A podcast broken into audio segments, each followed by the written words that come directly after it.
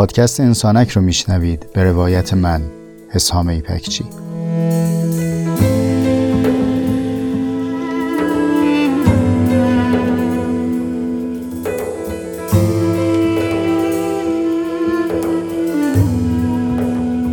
پادکست انسانک مجموعی از جستارهای صوتی است که توی اون تجربیات زیسته و روزمرگی هامون رو با عمقی کمی بیش از معمول روایت میکنم.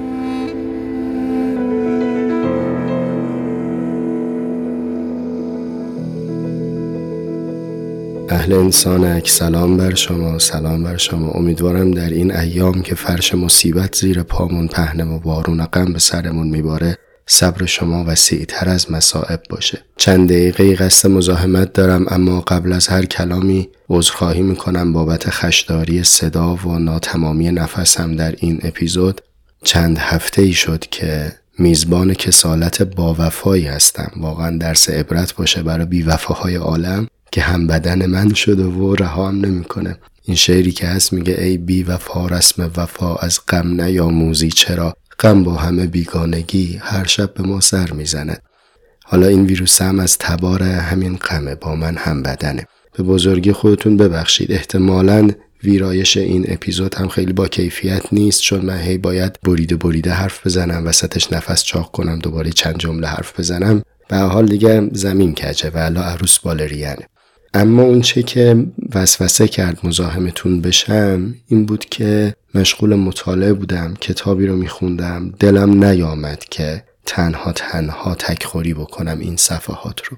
بنابراین این اپیزود طولانی نیست و من ارجاع مستقیم به متن کتاب میدم. چند دقیقه رو با شما هم صحبتم و بعد هم آرزوی تندرستی و تعالی دارم و از حضورتون مرخص میشم. اما اون کتابی که مطالعه میکردم و میخوام چند صفحهش رو در این اپیزود بهش اشاره بکنم، به قلم زنده یاد جناب محمدعلی اسلامی ندوشن به کاغذ نشسته. دور از ذهن نمیدونم که بسیاری از شما اسمشون رو نشنیده باشید، یا اگرم شنیدید خیلی شناخت عمیقی از اون نداشته باشید. به هر حال بسیاری از کسانی که اهل تفکر بودند و عمرشون رو صرف غنیسازی انسانها کردند، اگر که مغضوب نبودن، لااقل مغفول بودن. و ما در رسانه‌های حمایت شده ندیدیم که این عزیزان رو دعوت بکنن، بهشون کرسی بدن، زمان طرح نظر بدن، ولی اینکه حالا این نظرات خط به خطش هم مورد تایید نباشه. این تقافل، این فراموشی عمد شامل حال ایشون و بسیاری از همنسل‌های ایشون هم بوده. من مختصر اشاره بکنم که جناب ندوشن متولد سوم شهریور ماه سال هزار و سیصد و سه بودند. رشته تحصیلیشون که در همین رشته کار هم کردند حقوق بوده. ایشون دکترای حقوق بین الملل میگیرن از دانشگاه سوربن فرانسه، گرچه که کارشناسیشون رو در ایران تحصیل کرده بودند.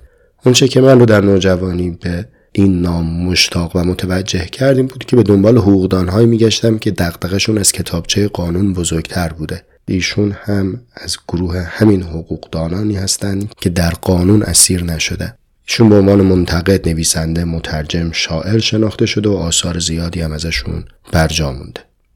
و اما کتابی که ازش میخوام نقل بکنم اسمش هست سخنها را بشنویم. نسخه از این کتاب که من دارم مربوط به سال هزار و سیصد و هفتاد، چاپ سوم. اما اونی که انگیزه شد برام که با همین صدای ناکوک در همین روزها خدمت شما از این کتاب نقل و قول داشته باشم اینه که نگارش کتاب در چنین ماهی به پایان رسیده، اما سی و سه سال قبل، یعنی آذر ماه هزار و سیصد و شصت و هشت. چرا من به سراغ بازخوانی این کتاب ها رفتم؟ چون دغدغه در میانگی دارم. در اپیزود قبل خدمت شما گفتم و این ایام با توجه بیشتری نظرات، آرا و یادداشت‌های متفکرین چند دهه قبل رو میخونم، صرف نظر از این که من باهاشون همراه باشم یا نباشم، چون در تکاپوی فهم اینم که بدونم من در میانه چه مسیریم، چه راهی طی شده که به امروز رسیدم. دغدغه‌ای که ایشون رو در سال شصت و هشت مشتاق کرده به نوشتن این کتاب، یا شاید مضطر کرده به نوشتن این کتاب، دغدغه شناختن مسئله مردم ایران و چاره‌جویی برای اونهاست. ببینید چقدر جالبه، یعنی این مسئله‌ای که ما امروزها باهاش درگیریم، خلق الساعه، مربوط به همین روزها نبوده. سال شصت و هشت هم سال پرتلاطمی است. سال پس از پایان جنگ، سال بازنگری قانون اساسی و القصه این متن حاصل یک عافیت نشینی و دور از بحران بودگی نیست. میخوام این عرض بکنم که روزهای از تبار همین روزها بوده و اندیشمندی سی و چند سال قبل داشته فکر میکرده، همونطور که من و شما امروز داریم فکر میکنیم که چه باید کرد. و بخشی از صفحات کتاب صرف در مسئله شناسی شده که ما خب گرفتار چه وضعیتی هستیم، درد چیه، اول درد رو بشناسیم بعد بریم درمانش کنیم. این پیش درآمد رو داشته باشید. من یک نفس تازه بکنم و بعد گوهر اصلی این اپیزود رو خدمت شما پیشکش کنم.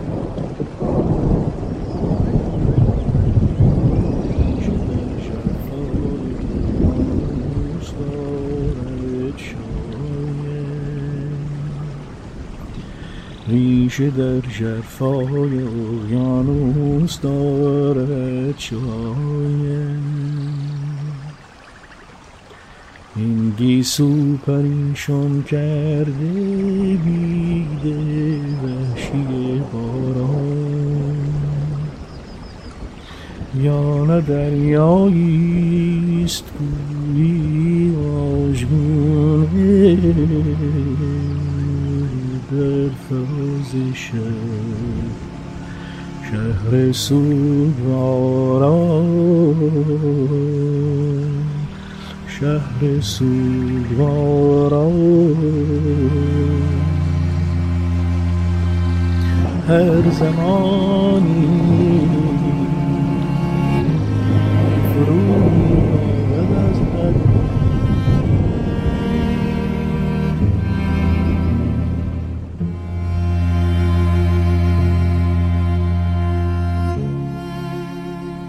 خب عالی جناب محمدعلی خان اسلامی ندوشن، بفرما. کتابی نوشتی اسمشو گذاشتی سخنها را بشنویم، ما هم شنوندیم دیگه. ببخشید ما چند دهه بعد از آن که سخن تقریر شده شنونده شدیم.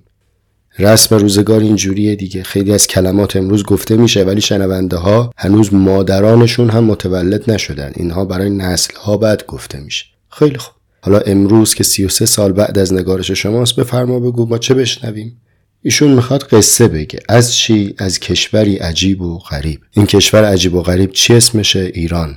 صفحه چهل و چهار به بعد کتاب راجع به کشور عجیبی که ایران نام دارد ایشون چند صفحه نوشته. من قصه رو کوتاه میکنم به لحن خودم. چه چیز این کشور عجیبه؟ اینی که همواره در قلب حوادثه. یعنی در طول تاریخ که نگاه میکنی حادثه هاست که رسیده از شرق و غرب و جنوب به این سرزمین. اونتا عجوبه بودن این سرزمین از این جنسه که حادثه میاد اما در اینجا به چیز دیگری تبدیل میشه. از غرب اسکندر میتازه ولی به ایران که میرسه از ایران به بعد دیگه اسکندر نیست، در همین ایران او چیز دیگری میشه. از شرق مغول‌ها میتازن به ایران میرسن، در ایران خون و خونریزی میکنن، اما از ایران به بعد شما روایتی از تاخت و تاز و مغول شنیدید؟ از جنوب هم عرب‌ها میتازن به این سرزمین اما به این سرزمین که میرسن زانو میزنن، بار زمین میگذارن و اون بار به جنس این سرزمین دگرگون میشه. اینجا چند سطر شیرین از قلم ایشون رو براتون روخوانی میکنم. یک سرزمین کم آب پر از کوهسار و کویر چه خصوصیتی داشته است که همیشه منشأ آثار شگرف و خطیر بوده. چگونه بوده است که مانند ققنوس آن همه تا پای مرگ رفته و دوباره از میان خاکستر خود برخاسته. از سه هزار سال پیش بدین سو هیچ زمانی نبوده است که در صحنه تاریخ جهان حاضر نباشد. یک ملت چقدر میتواند پست و بلند، افت و خیز، رنج و آزمون داشته باشد و باز بماند، از نفس بیفتد ولی از پای نیفتد.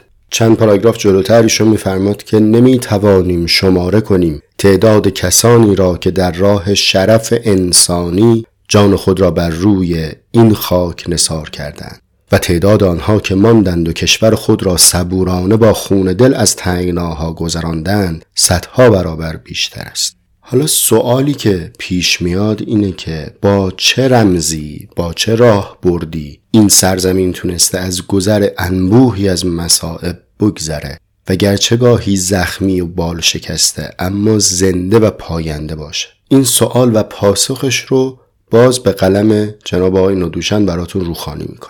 ایشون می‌فرماد یک نقطه مرموز در کل تاریخ ایران است و آن سر بر جای ماندن اوست. چگونه بوده؟ وقتی همه درها به رویش بسته می نموده است، باز دریچه نامنتظری باز می شده که او بتواند خود را از طریق آن برهاند. چنین می نماید که هرگاه لازم می شده، او ادامه حیات ایرانیش را به بهای گران می خریده. این بها شکیبایی در مصائب بوده است. بدین گونه آنچه را که مشی ایرانی می توان خواند، به نیروی نو شدن و بازآفرینی بر حسب مقتضیات تضمین می گردیده. همچنان داریم کلام آقای ندوشن رو از رو می خونیم. ادامه: منظورم از بازآفرینی بر حسب مقتضیات آن است که اقتضای اوضاع و احوال جدیدی که عارض گردیده پاس داشته شود بی آنکه اصل معشی تغییر یابد. ظواهر تغییر می کرد ولی او آنها را مهم نمی دانست. پس از چندی و پس از یک انحنای مختصر باز همان مسیر پیشین در پیش گرفته می شد. من فهمم از فرمایششون رو میگم. طبعا این فهم آمیختگی داره با زاویه نگاه من دیگه، چیزایی هم از من تو این فهم افزوده شده. طبق فرمایششون ما مثل رهروی هستیم که در میونه رفتنمون تلو تلو خوردیم، لیز خوردیم، سکندری رفتیم، مشت و لگدی خوردیم از دست روزگار، ولی بعد بلند شدیم، خودمون رو تکون دادیم و در مسیری که تا به امروز طی می‌کردیم راهمون رو ادامه دادیم. ایشون به روشنی نگفتند که مسیری که ما طی می‌کردیم چه بوده، ولی من چنین اضافه می‌کنم بهش که این مسیر آفرینشگری است. این قوم، این طایفه، طایفه آفرینشگری اند. چیز خلق کردند، چیز افزودند بر صفحه تاریخ. مثالی که ایشون در کتاب آورده میگه مثل حمله مسلمانان و اعراب به ایران. بعد از این حمله و بعد از شکست‌هایی که مردمان این سرزمین تجربه می‌کنند، درک می‌کنند که قدرت سیاسی رو باختن. یعنی امروز قدرت سیاسی بلا منازع جهان نیستن. این شد اون گام اول، یعنی مشت رو خوردیم، درد رو هم پذیرفتیم. حالا ما ادامه این مسیر. گویی که یک اراده شکل می‌گیره، گرچه نانوشته اما فراگیر، که خیلی خوب حالا ما میشیم قدرت فرهنگی. یعنی ایران از اقلیم سیاسی به اقلیم فرهنگی کوچ میکنه. بسیاری از آثار ماندگار در عرصه علم، تفکر، اندیشه، فرهنگ که امروز نامش فخر ماست، زائیده دورانی بوده که این سرزمین غرق در تاریکی و خون و بلا و جنگ و مصیبت بوده و آن چیزی که به این سرزمین رسیده به مانند میراثی باقی مونده و در هم آمیخته شده. اندیشه متفکری مثل سهروردی زایده این سرزمین از هیچ جای دیگری نمیتونست بر بیاد. چرا؟ چون اون میراث فکری که مسلمانان پس از حمله با خودشون به این سرزمین آوردن رو فهمید، اما اون رو با تعالیم زرتشت در آمیخت. یه باری بنده خدایی به من خورده میگرفت، میگفتش که آقا تو چرا همچین با هم قاطی میکنی؟ چرا کلا قیمت تو ماستاس؟ نیچه و هایدگر و شوپنهاور و اینورم سهروردی و ملا صدرا و ابن سینا و این میشه التقاط. من جوابم این بود که التقاط هنر نیاکانی ماست. مثلا آبا و اجداد ما شغل شریفشون این بوده که چیزا رو تو هم قاطی می‌کردن، یه معجون جدیدی خلق می‌کردن. خلاصه این که گویی راز ماندگاری مردمان این سرزمین انعطاف بوده. یک جایی در تعالیم داروین هم هست، میگه که قدرتمندترین موجودات منعطف‌ترین اونهاست. اشتباه میکنن کسانی که فکر میکنن اقتدار یعنی قلدری. اقتدار یعنی انعطاف، یعنی قابلیت انطباق پذیری با انواع شرایط. نه اینکه مثل چوب خوشباسی بگی همینی که هست، از اولم همین بوده تا آخرم همینه. و گویی که فرهنگ ما بهره‌مند از این قابلیت انعطاف بوده در بازه چند هزار ساله. خب اما اگر این کتاب فقط به همین حرفها بسنده کرده بود، من وقت شما رو برای خوانش این متن و توجه به این سطور نمیگرفتم. چرا؟ چون ما الان احتیاج به مجیزگویی نداریم. خلق متفکر و رسالت متفکر این نیستش که مردم رو نوازش کنه، مثل اون سلطان اوریانی که اومده بود تو شهر، اوریانیش رو به روش نیاره و بهش بگه که به به چه سری چه دومی. این رسالت متفکر نیست. ما قرار نیست از فقر احساسی و فرهنگی و اقتصادی به خودمون بپیچیم و دیگه کسی هم تو گوش ما لالایی بخونه بگه ولی ما عجب چیزی هستیم. این حتما از شأن متفکر و رسالت اندیشمند به دوره. ما نیاز به این داریم که کسی به همون بگه که معضلمون چیه. آقای ندوشن در ادامه این بحث میفرمان که این سرزمین عجیب و غریبی که برای شما تا الان توصیف کردیم گرفتاری مزمنی هم داره. چنین که همواره گرفتار سه طاغوت بوده. حالا از اینجا به بعد اپیزود روایت من رو میشنوید از سه طاغوتی که آقای ندوشن برشمرده.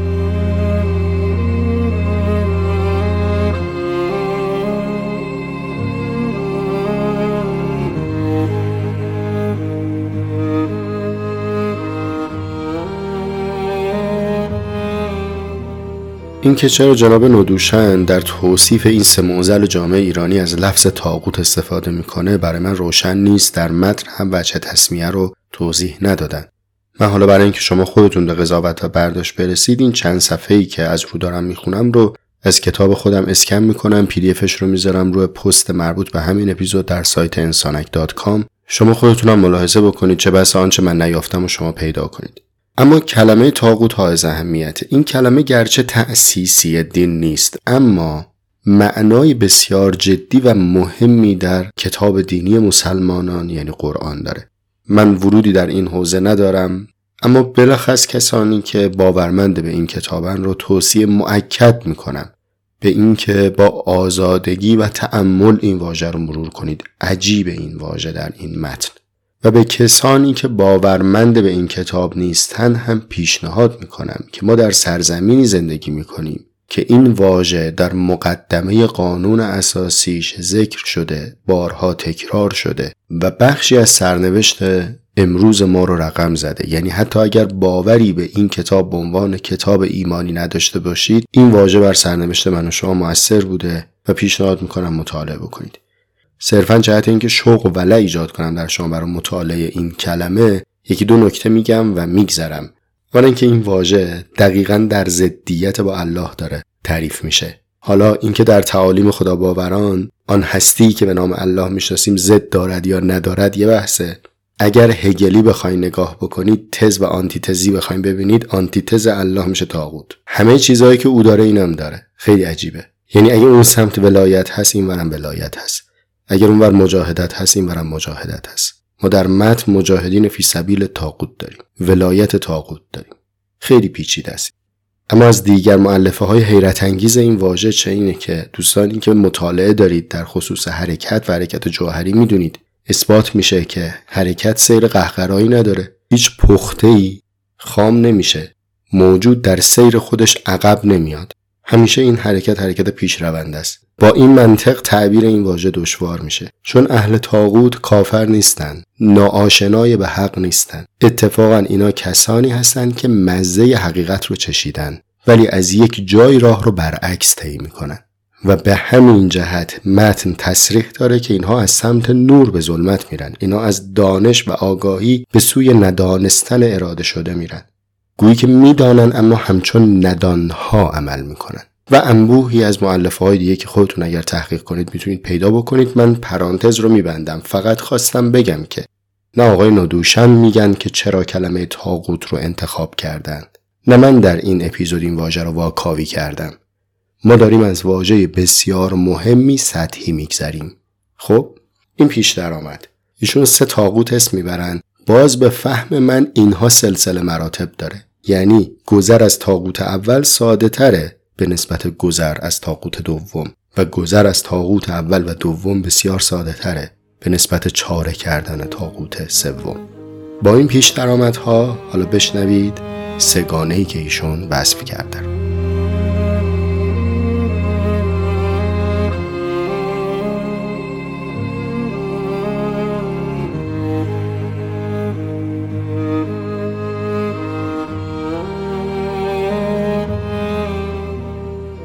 اگر امروز کتاب تاریخ رو بذارن جلوی من و شما بگن از این کتاب مصادیقی رو برای طاغوت به ما نشون بده، ورق میزنیم میرسیم به نام پادشاهان و حاکمان، انگشت اشاره میذاریم زیر اسمشون، میگیم اینهاش. من برای خودم به عنوان شاخص پذیرفتم که بر اولین پاسخ اتکا نکنم. اون جواب اولیه و ابتدایی که به ذهن همه میرسه، به ذهن اغلب ما میرسه، علل اصول جواب سطحیه. به همین خاطر وقتی که جناب آقای ندوشن سگانه معرفی طاغوت رو با حاکمان و شاهان شروع میکنه، من میگم که اینها نسبت ترتیبی داره با هم. ساده ترینش همینیه که ایشون به عنوان رتبه یک گفته. ایشون چی گفته؟ گفته طاغوت نخست شاهان بودند. شاهان ایران در این دوره اغلب ترک نژاد بودند. و توضیح میدم که من منظورم از ترک نژاد آذریا نیستن. بعد هم سه تا خصیصه میگه میگه اینو برای چی تونستن سلطه خودشون رو امتداد بدن، از جمله این که میگه اینها سر نترسی داشتن. این سر نترس داشتنشون هم به خاطر این بود که بی سواد بودن، بی تمدن بودن. اینجا ایشون بیش از این عبارت ها نمیگه، ولی اگر که روزی فرصت بود، حالا اگر در انسانک شد که در انسانک، اگر نه در پادکست می که به اندیشه شوپنهاور میپردازیم، شجاعت از نگاه شوپنهاور رو میشه بحث کرد. شوپنهاور شجاعت رو جزء فضایل اخلاقی نمیاره. یه خیلی وقتا هم آدم‌های نادونی هستن که متحورانه و شجاعانه عمل میکنن. اینها رو فعلا من مترادف گفتم. به خاطر عقل کمشون نترسن. یه مثال من اضافه میکنم به موضوع، بچه‌ای که بدون هیچ محاسبه‌ای خودش رو از رو تخت پرت میکنه پایین. دل قرص هم داره که بابام منو میگیره، مامانم منو میگیره. این نترس بودنش از سر آگاهی و به عنوان یک فضیلت، یا چون ذهن خرد و راه نپیموده‌ای داره با کمترین محاسبه به اقدام میرسه. خب کسانی که همچین خصوصیتی داشتن اینا زود میرن میشینن بر مسند دیگه. کسی که به بهای فعلش فکر نکنه سری میتونه اقدام کنه، چه بسا از نگاه آدم‌های بیرونی هم اسمشون بشه شجاع و جسور. آی ندوشن میگه این شجاعان نون بیسوادیشون رو میخورن، ولی به همین جهت حاکم میشن، سلطه پیدا میکنن. من خیلی نمیخوام وقت در توصیف این دسته بذارم، چون به نظرم این چیزیه که در طول سالها بارها و بارها شنیدیم. اتفاقا ما تمایل هم داریم به این که همه چیز رو بندازیم گردن یه نفر. خب به گواهی تاریخ این همه نام سلاطین و حاکمان جور عوض شده، الف رفته، ب اومده، ب رفته، جیم اومده. پس چطوره که در یک سیر تاریخی چند قرنی احوال مردم بهتر نمیشه؟ چطور با جابجا شدن نامها ما شاهد دگرگونی اصیل و عمیق نیستیم؟ فقط گویی که نام جلاد عوض میشه، ولی این سیر خشونت و جنایت قطع نمیشه. این نشون میده که یک نفر لااقل علت تامه نیست. ولی ما اگر همه مسئولیت رو بندازیم گردن یه نفر، شانه خودمون سبک میشه. کی بود کی بود فلانی بود. به همین خاطر من باور دارم که این سطح اول از طاغوت که حاکمان و پادشاهان اسبرده ایشون، ساده ترین و گذرپذیرترین مرحله است.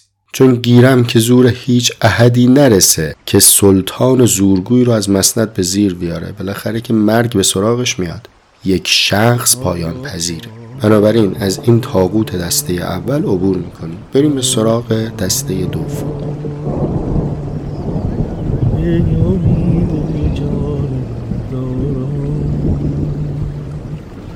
ای امید ای امید جان بیداران، بر قلیدی ها که معمولی است در گرداب آن غربی، آیا چیره خواهی شد، چیره خواهی شد در قلیدی ها، در قلیدی ها که معمولی است در گرداب آن غربی، آیا چیره خواهی شد.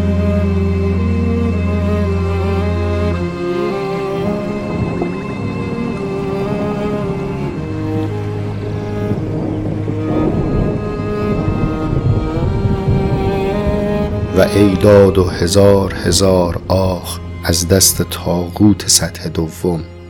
این دسته دوم کسانی هستند که ظلمشون تنها به بلندای عمر خودشون نیست. اینها بتالت رو کشت میکنن و عمری پس از خودشون هم بتالت درو میشه. اینا برخلاف حاکمان جور و پادشاهان ستمکار، دامنه اقتدارشون یک مرز سیاسی و یک اقلیم نیست. اینا واگیر دارن. اینا نفس به نفس و طایفه به طایفه جهالت رو بست میدن. اینا کسانی هستند که طاغوت‌های سطح اول بهشون پناهنده میشن. در پناه اینها هست که میتونن ظلم کنن و جور کنن. اینها دو شر توامان رو با هم انجام میدن. شر اولشون اینه که خیر رو دفن میکنن، حق رو کتمان میکنن. ثانیاً فرصت جولان به ستم میدن.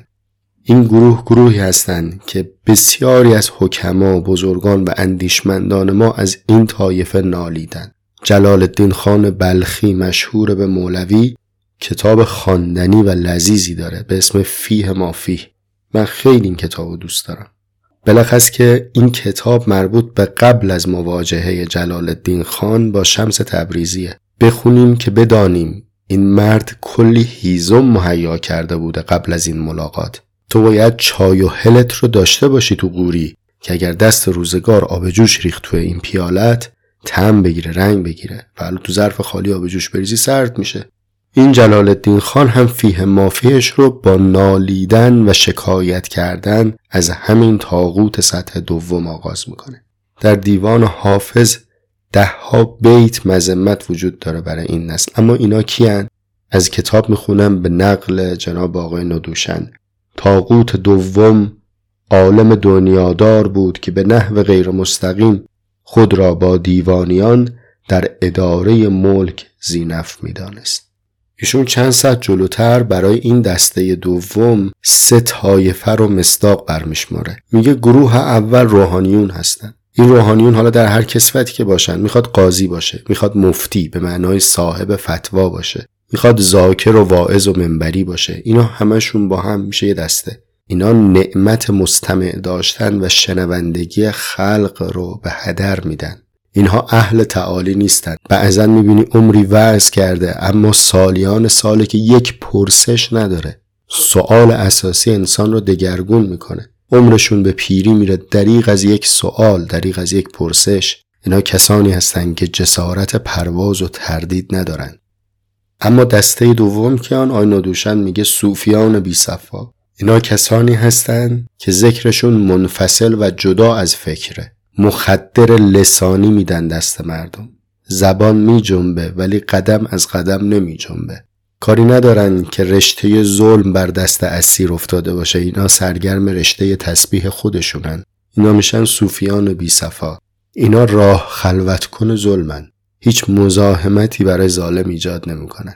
مزاحم ها رو هم سرگرم اباطیل می کنن. میشه اینم مصداق دوم از دسته دوم طاغوت ها. اما مصداق سوم از این دسته دوم رو ایشون نام میبره. میگه مورخان و شاعران مداح، کسانی که تاریخ رو به سفارش روایت میکنن. میدونید که ستمکاران اون گروه اول جرأت مواجهه با واقعیت رو ندارن. به همین خاطر هم دروغ میگن، هم از دروغ لذت میبرن. یعنی اگه بری خدمتشون به دروغ تمجیدشون بکنی ذوق میکنن، چون جرأت مواجهه با واقعیت رو ندارن. واقعیت دشوار، سنگینه. مورخان اینها رو تسکین میدن با روایت دروغ از تاریخ. و اگر یک وقتی هم اون دسته اول بخوان توبه کنن، از راه ناسواب برگردن، جبران بکنن، این مجیزگویان بهشون مجال نمیدن. و بعدم شاعران مداح. این شاعران مداح عبارت های ندوشن ها، من نمیگم. اینا همون کسانی هستن که در رسای قبای سلطان اوریان مثنوی ها میسراین. مثل این عروسکای شهر بازی هست، توی سکه میندازی تکون میخوره صدا میده. اینها هم به برکت سکه های سلطانی مدایح آنچنانی میخونن. حالا من چرا این طاغوت سطح دوم رو مؤثرتر میدونم بر فلاکت خودمون به نسبت طاغوت سطح اول؟ چون سطح اولی ها طاغوتند، سطح دومی ها طاغوت سازند. بعد ببین برادر من، آبجی من، وقتی که دارم از حاکم صحبت میکنم زود ذهنت رو نبر به سمت یک حاکم سیاسی یا مأمور دولتی. ما همه حاکمیم. گستره حاکمیتمون بزرگ و کوچیک میشه. از یک آدم یک نفره یک لاقبای راهی در بیابون که فقط حاکم بدن خودشه، تا دکانداری که سرزمین حکومتش مغازشه، تا پدری که حاکم بر خانواده خودشه، یا اون مدیر عامل یا معاون و رئیس سازمانی که سرزمین حکومتش یک اداره است. اینا همه حاکمن. ما همه حاکمیم و میتونیم اون طاغوت سطح اول باشیم. اون مادری که در کنار پدر ظالم به جایی که پدر رو بر ظلم خودش آگاه بکنه بچه ها رو هیس ساکت میکنه، اون همون طاغوت سطح دومه. اون معاون، اون حسابدار، اون مالیچی که برای انتفاع و دخل خودش ظلم بالادستی رو پوشش میده، اون همون طاغوت سطح دوم. این طاغوت سازه. فلان روابط عمومی مجیزگوی دروغگو که به مدد روابط خصوصی داره الغای معنای دروغ در عموم میکنه، این همون طاغوت سطح دومه. یعنی میخوام عرض بکنم اینایی که ما داریم صحبت میکنیم در خصوص انسان صحبت میکنیم. این پادکست انسانکه. من هر آن چیزی که میگم در شؤون مختلف مصداق داره، از زندگی یک نفره تا عالی ترین سطح زندگی اجتماعی. شما اگر بخواید در وادی تفکر قدم بردارید، مستعدید برای اینکه طاغوت سطح اول بشید.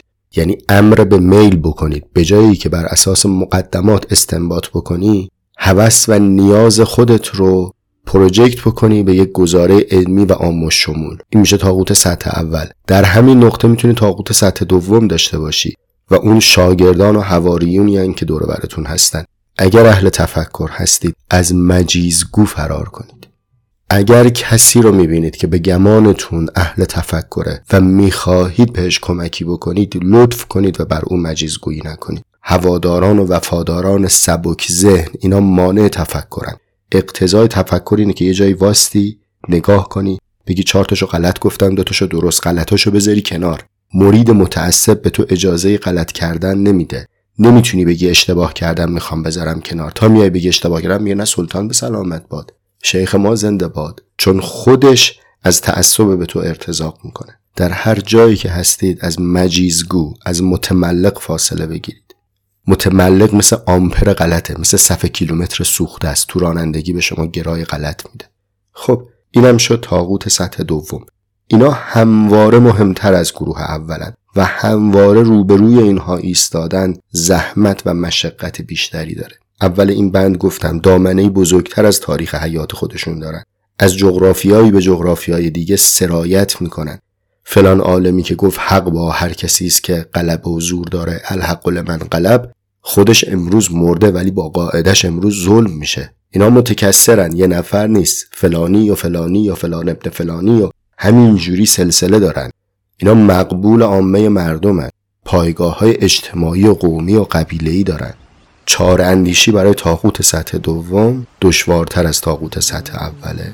و اما بریم به سراغ غول مرحله آخر و وای از طاغوت سوم.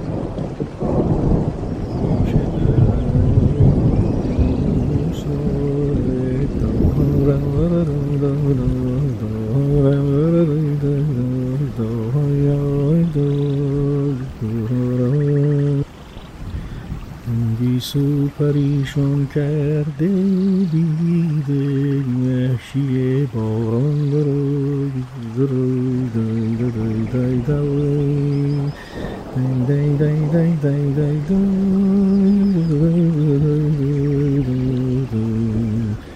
دای دای دای یا نه دریایی سبی واش فرازی شد شهر سوربن.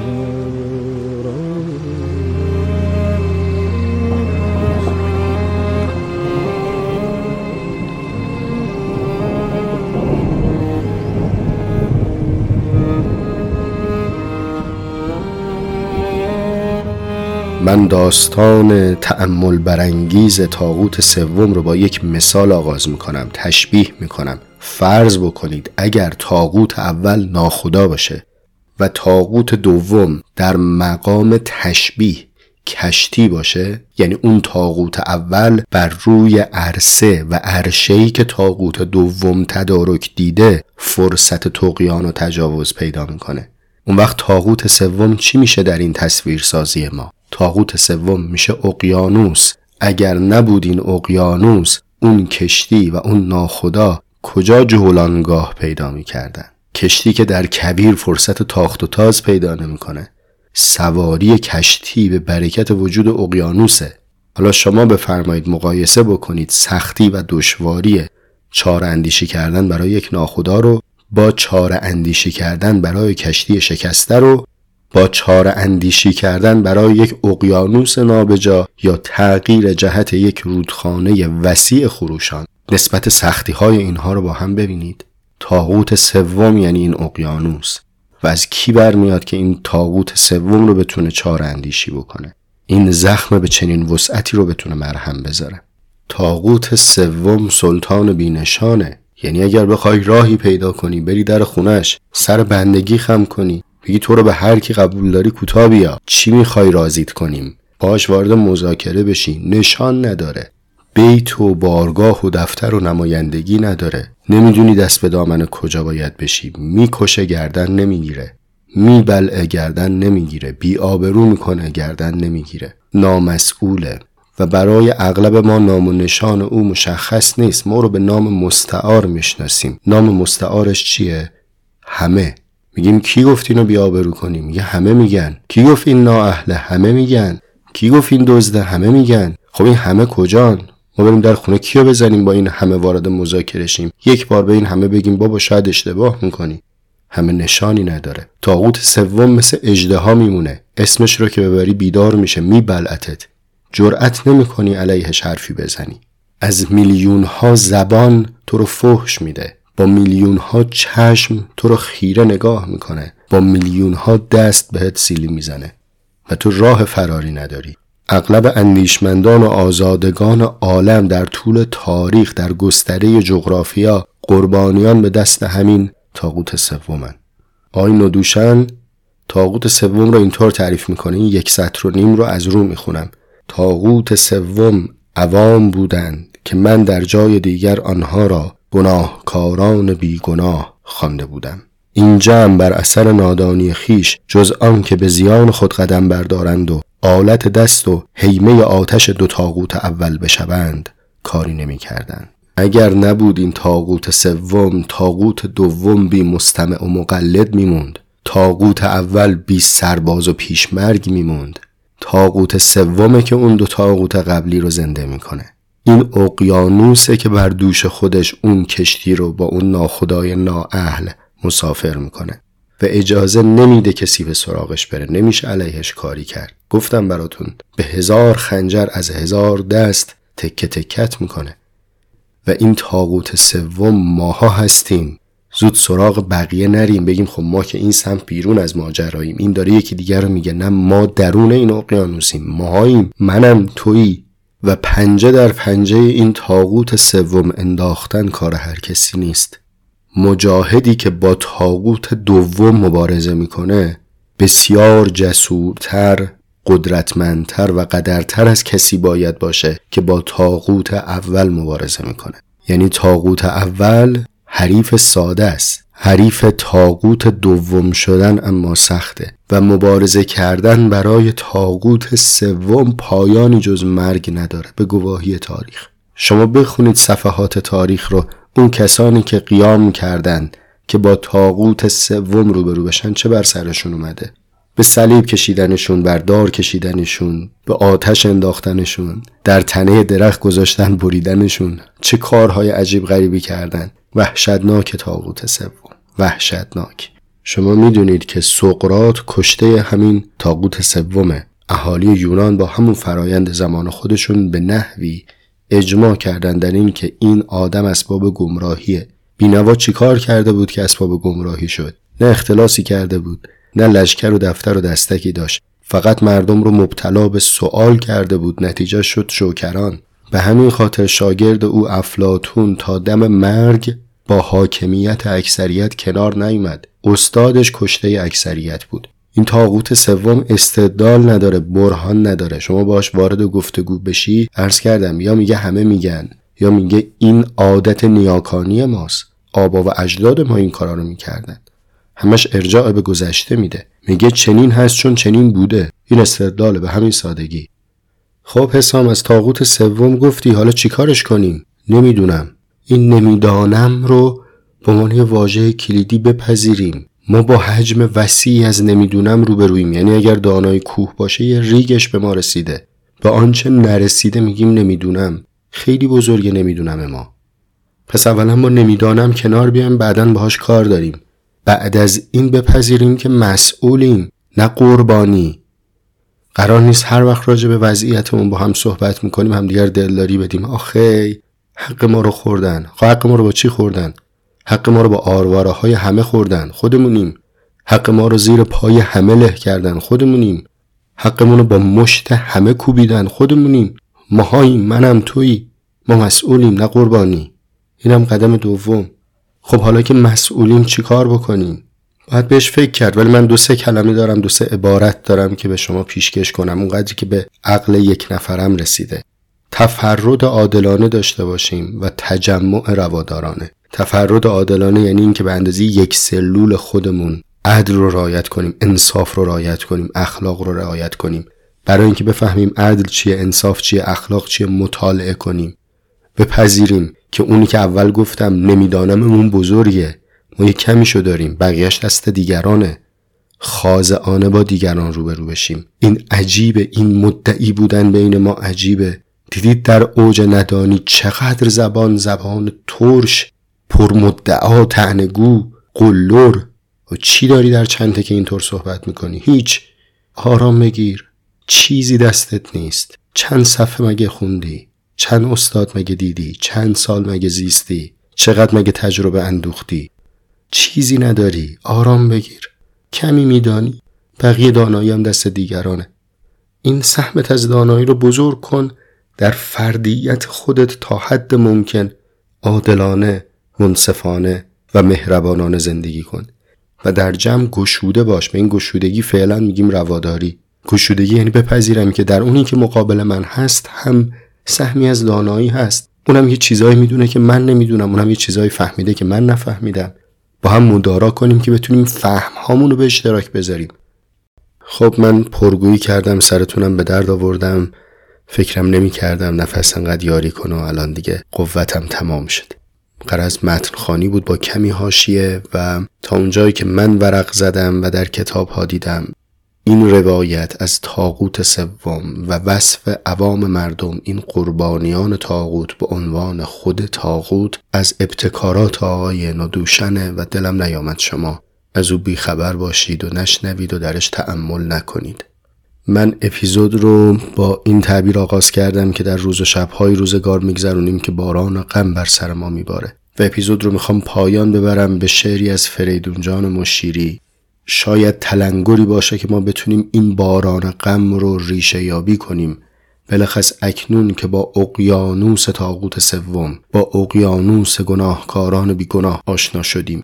فریدون مشیری میگه ریشه در اعماق اقیانوس دارد شاید این گیسو پریشان کرده بید وحشی باران، یا نه دریایی است گوی واژگونه بر فراز شهر، شهر سوگواران.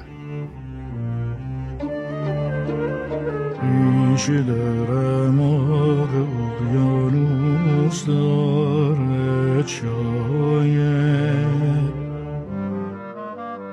ریشه در اعماق اقیانوس دارد شاید، این گیسو پریشان کرده بید وحشی باران.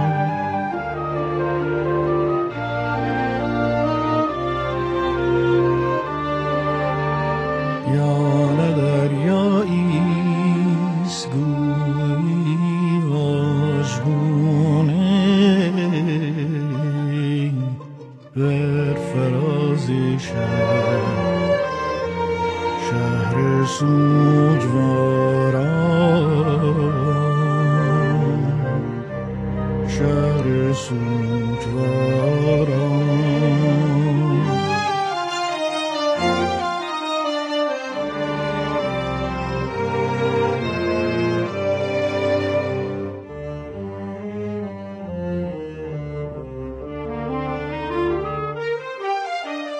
ریشه در اعماق اقیانوس دارد شاید،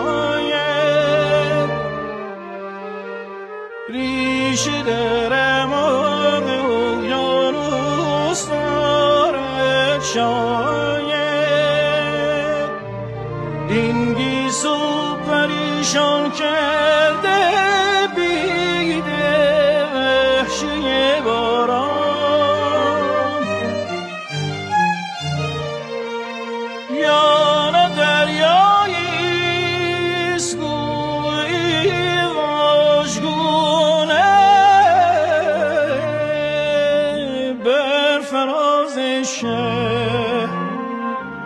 شهر سوگ مارم، شهر سوگ مارم.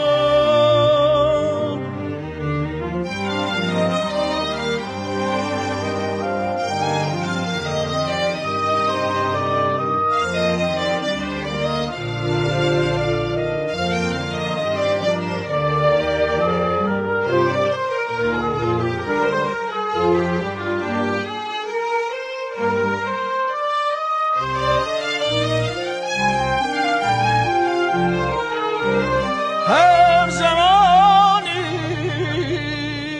که فرو می بارد از حقیش، ریش در من می دواند، پرسشی بگیر با تشویش.